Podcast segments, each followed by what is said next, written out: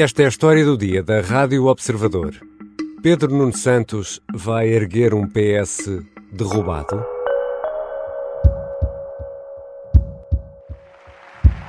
Dia 10 de março, vamos continuar a avançar juntos, porque sabemos que isolados e sozinhos não vamos a lado nenhum, concretizando aqui e agora um Portugal inteiro que não se negocia nem se divide Viva o PS!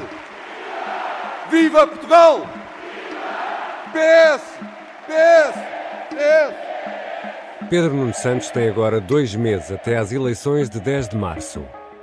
Este fim de semana, no Congresso Socialista, em vários momentos, o novo secretário-geral do PS teve de dividir o palco mediático com o anterior, António Costa. Pedro Nuno Santos acabou a prometer energia convicção e coerência com o passado. É sobre um congresso morno e sobre o futuro de Pedro Nuno Santos que vou conversar com Rita Tavares, grande repórter do Observador, jornalista da secção de política. Eu sou o Ricardo Conceição e esta é a história do dia, de segunda-feira, 8 de janeiro.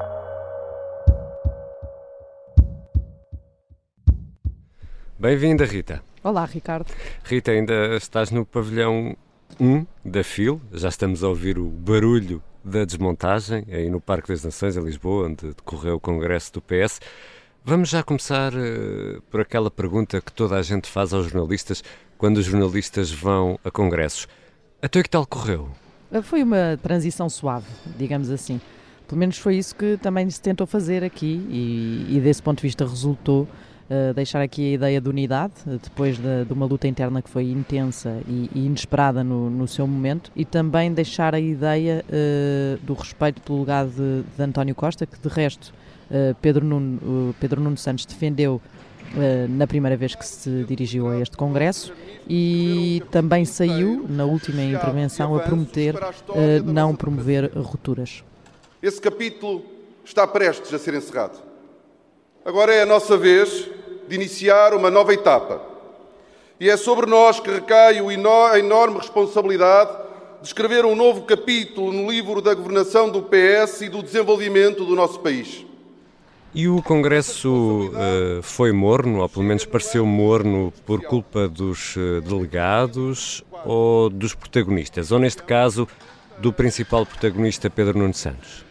Bom, se foi, se foi morno nesta fase, isso até pode ser um trunfo, uh, uh, uma vez que o oposto seria ver aqui agora de repente uh, uma guerra ou interna ou provocada por fatores externos e havia aqui um ambiente de quesília que poderia não ser favorável a, a Pedro Nuno Santos e, e, e, acho que ele não ganharia nada em ter tido um congresso preso às guerras do passado mais recente e, e, e, elas até rondaram, não tanto a, as relativas às eleições diretas, um, mas mais até aquelas que uh, implicam o Presidente da República e o Ministério Público, e, e, e, isto mesmo que o novo líder tenha dado sinais de não querer entrar em qualquer despique com Marcelo Rebelo de Sousa, defendendo até uma boa relação entre os dois, e ter tentado afastar ao, ao, a todo custo a questão judicial dos temas da sua candidatura e também da, da futura campanha eleitoral que, que, se segue a este Congresso. E António Costa esteve aí na FIL, no arranque e no final do Congresso, ou seja, na sexta-feira, discursou. Um, no domingo entrou e saiu calado por uma porta secundária, mas eh, na prática, Rita, não sei se fica ou não esta, esta sensação, tu me dirás. Eh, o Congresso acaba por ter dois protagonistas, Pedro Nuno Santos e, e António Costa, ou não? Eh, teve dois protagonistas, claramente, e isso era um pouco incontornável, e, e, e, tendo em conta que era um congresso de transição, mas o que é mais interessante quanto a mim, desse ponto de vista, é perceber se essa ocupação dupla do palco socialista não perturbará a afirmação da nova liderança nos próximos tempos, já que António Costa, que prometeu que não vai andar por aí, tem mantido e vai manter a agenda muito ativa e presente como Primeiro-Ministro, e porque o seu legado uh, uh, e que ele mesmo tem feito questão de defender na primeira pessoa e não deixar isso para mãos alheias, é um legado que é forte para o Partido Socialista. É, é uma sombra que existirá sempre, em qualquer circunstância, mas que neste momento concreto e até ao final de março, nem sequer é uma sombra, é mesmo uma presença real que vai estar sempre ali. de qualquer forma, houve uma ligeiríssima referência ao momento até onde vai a tolerância, chamemos-lhe assim, de Pedro Nuno Santos nessa partilha de palco quando na intervenção inicial disse que hum, outro ciclo se inicia agora, uh, uh, mas uh, balizou, disse que o novo ciclo se inicia depois das eleições. Ainda parece dar aqui uma margem a António Costa para, para essa partilha de, de, de palco. já disse até que o vai ter em campanha eleitoral e que, e que quer isso, se bem que, que não todos os dias. E antes de irmos uh, àquilo que disse Pedro Nuno Santos no encerramento, uh, neste congresso, e já há pouco uh, aludias a isso, há, há também uh, críticas ao Presidente da República e à Justiça. Elas não desapareceram do palco do Congresso do Partido Socialista. Eh, é isso, como dizia há pouco, são, são duas questões que, que são muito incómodas uh, uh, para o partido e por mais que Pedro Nuno Santos tenha tentado desviá-las do palco, uh, elas não deixam de estar no centro de toda a atenção política atual, por isso é muito difícil que elas não passassem pelo púlpito do Congresso do Partido Socialista.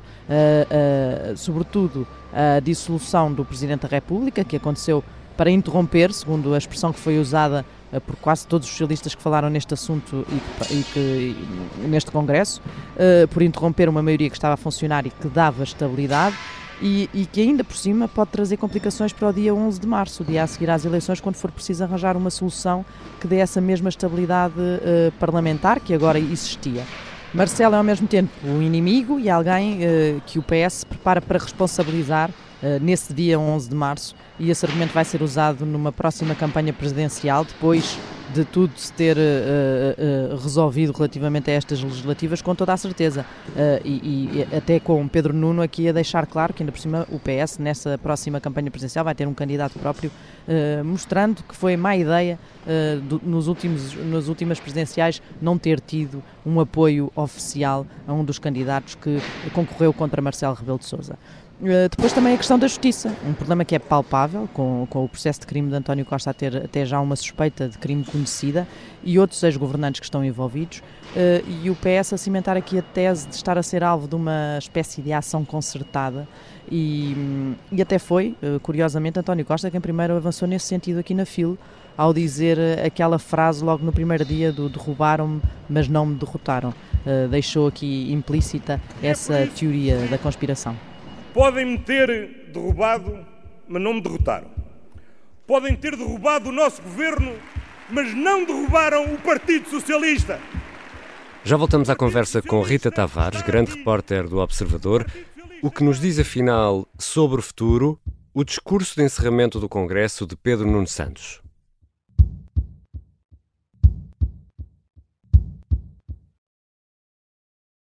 Estamos de regresso à conversa com Rita Tavares, jornalista do Observador, que já conta no currículo com muitos anos de congressos eh, do PS. Este terá sido o décimo congresso, contas eh, por alto.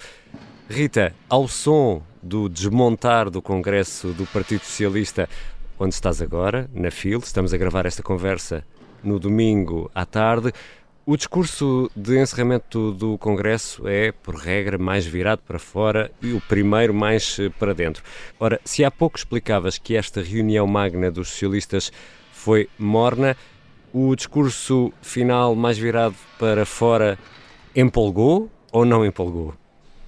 Olha, eu devo dizer, uh, fiz aqui umas contas rápidas e percebi que este é o décimo congresso do Partido Socialista que eu cobri como jornalista. Uh, e, isso porque começaste com 15 posso fazer anos? comparações. Começaste com 15 Exato, anos a só por isso, só por isso. Exato, só por isso. Uh, mas posso fazer essa comparação com aquilo que vi nos, nesses outros novos congressos, alguns deles com novos líderes a serem entronizados, como se costuma dizer na gíria política nestes momentos e pareceu-me uma sala muito ativa e, e, eh, talvez o registro de informalidade de, de Pedro Nuno Santos, de alguma informalidade até no contacto com os militantes, tenha estimulado isso, na medida em que houve aqui de vez em quando uma coisa que não é muito comum, mas é ele está a fazer o discurso e de repente numa ponta da sala alguém grita Pedro uh, e na outra Pedro vai em frente. Enfim, há assim umas referências e uma, uh, uma vontade para se fazerem essa parte. Ele depois até responde no palco, a dada altura isso aconteceu, uh, no decorrer da intervenção, que é uma intervenção com o seu quê de formalismo, que é de encerramento do Congresso, de lançamento de,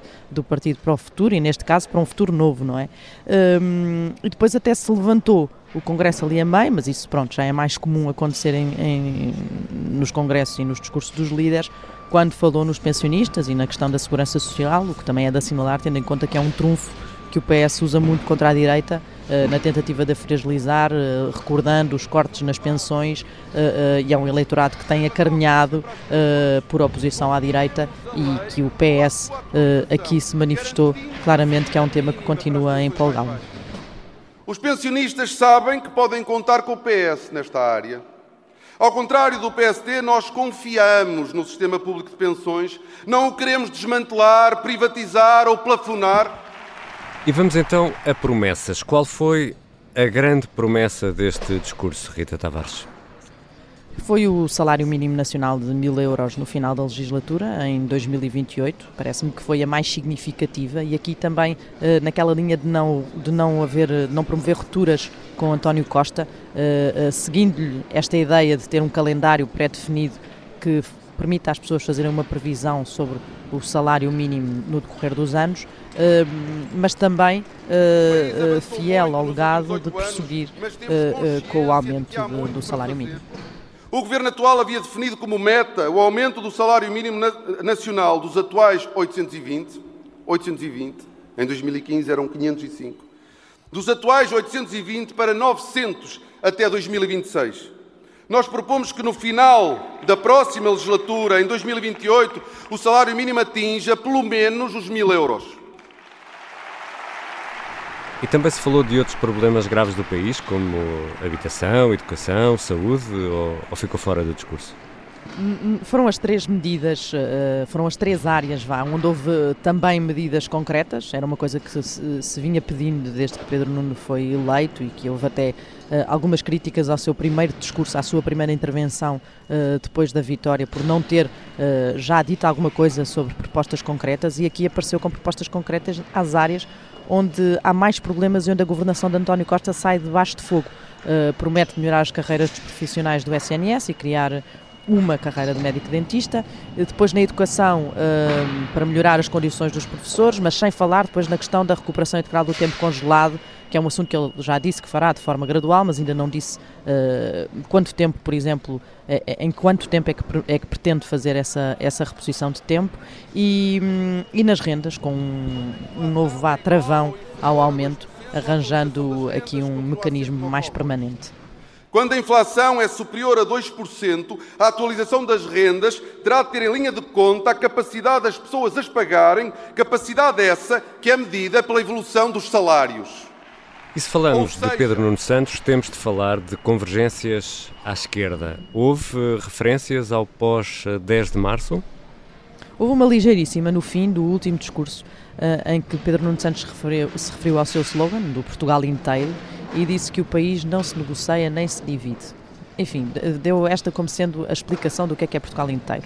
E, e, eu aqui leio uh, uh, uma coisa simples, aliás, no dia antes do Congresso o Bloco de Esquerda veio desafiá-lo para acordos, para um programa de governo e Pedro Nuno Santos parece não querer nada disso. Uh, agora é para ir mesmo a tudo sozinho, sem negar que gosta da ideia da, da geringonça, mas a querer apresentar e levar a votos o seu projeto sozinho, sem eventuais penduras ou com essa dúvida de poder haver ali penduras a, a pairar no, no ar. Uh, o negócio, essa parte da negociação, uh, uh, parece ficar mais para o dia 11 de março. Ou seja, continuamos sem saber o, o que vai fazer Pedro Nuno Santos e o PS se não vencer as eleições a 10 de março. Já sabemos que se ganhar negociará com a esquerda, isso ficou claro, fica sempre claro quando se trata de Pedro Nuno Santos. Uh, se ficar em segundo, uh, aí já uh, tudo se complica. Ficará a ver o arranjo que o PSD fará para governar, mas fica, saber, fica por saber, por exemplo, que fará se o Chega apresentar, como já disse que pode fazer, uma moção de rejeição a um programa do PSD. Pedro Nuno aprova ou não, fica do lado do Chega ou fica lá do lado do PSD. Não disse e também não parece que vá dizer e a justificação essa já a conhecemos, é antiga, estafada na política para, para não fragilizar o objetivo da vitória, é sempre o argumento que os políticos vão usando em campanha eleitoral para não uh, responderem a estas perguntas concretas que não são perguntas de sumenos. Rita, já sabemos que há muito que acompanhas o PS e conheces bem os protagonistas uh, do partido, como Pedro Nuno Santos, já há pouco que explicámos são 10 congressos. Depois de apagados os holofotes, como estamos a ouvir agora, em fundo, aí que estão a desmontar o pavilhão 1 da Field, ora, depois de desligar desta música inspiradora que acompanha os líderes na, na, na entrada e das câmaras e dos microfones estarem desligados, depois de tudo isto, como é que está o ânimo do PS para 10 de março? Olha, está muito dividido. Nestes dias foi possível ir falando com muitos socialistas aqui no, no na FIL uh, e, e, e, eu diria que está quase meio-meio. Há quem diga convictamente que tem condições para ganhar a 10 de março e aponta até para as sondagens mais recentes e diga que com tudo isto uh, não houve ali uma ultrapassagem do PS pelo PSD, mas também há quem ache que é muito difícil ficar à frente nesta altura e aposte até num futuro de miniciclos políticos, não é? Ou seja, mandatos de governo sempre encurtados por causa de apoios parlamentares que são mais instáveis. Ou seja, eu diria que o PS está entre sonhar com quatro anos no poder ou com apenas um ou dois na oposição até voltar novamente à luta. Obrigado, Rita. Obrigada, Ricardo.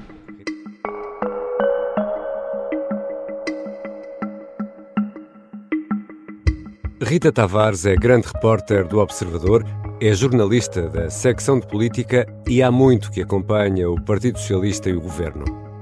PS e PSD já têm os congressos arrumados. No próximo fim de semana será a vez do Chega, em Viana do Castelo, e a Rádio Observador vai lá estar, em permanência. Esta foi a história do dia. E se gosta da história do dia, aqui fica aquele apelo para quem ainda não fez clicar onde diz seguir a história do dia nas plataformas que habitualmente usa para ouvir podcasts. Para nós é mesmo, mesmo importante, faz mesmo a diferença.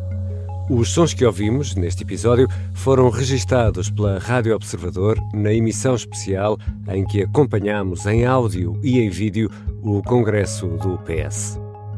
A sonoplastia é do Bernardo Almeida, a música do genérico do João Ribeiro. Eu sou Ricardo Conceição.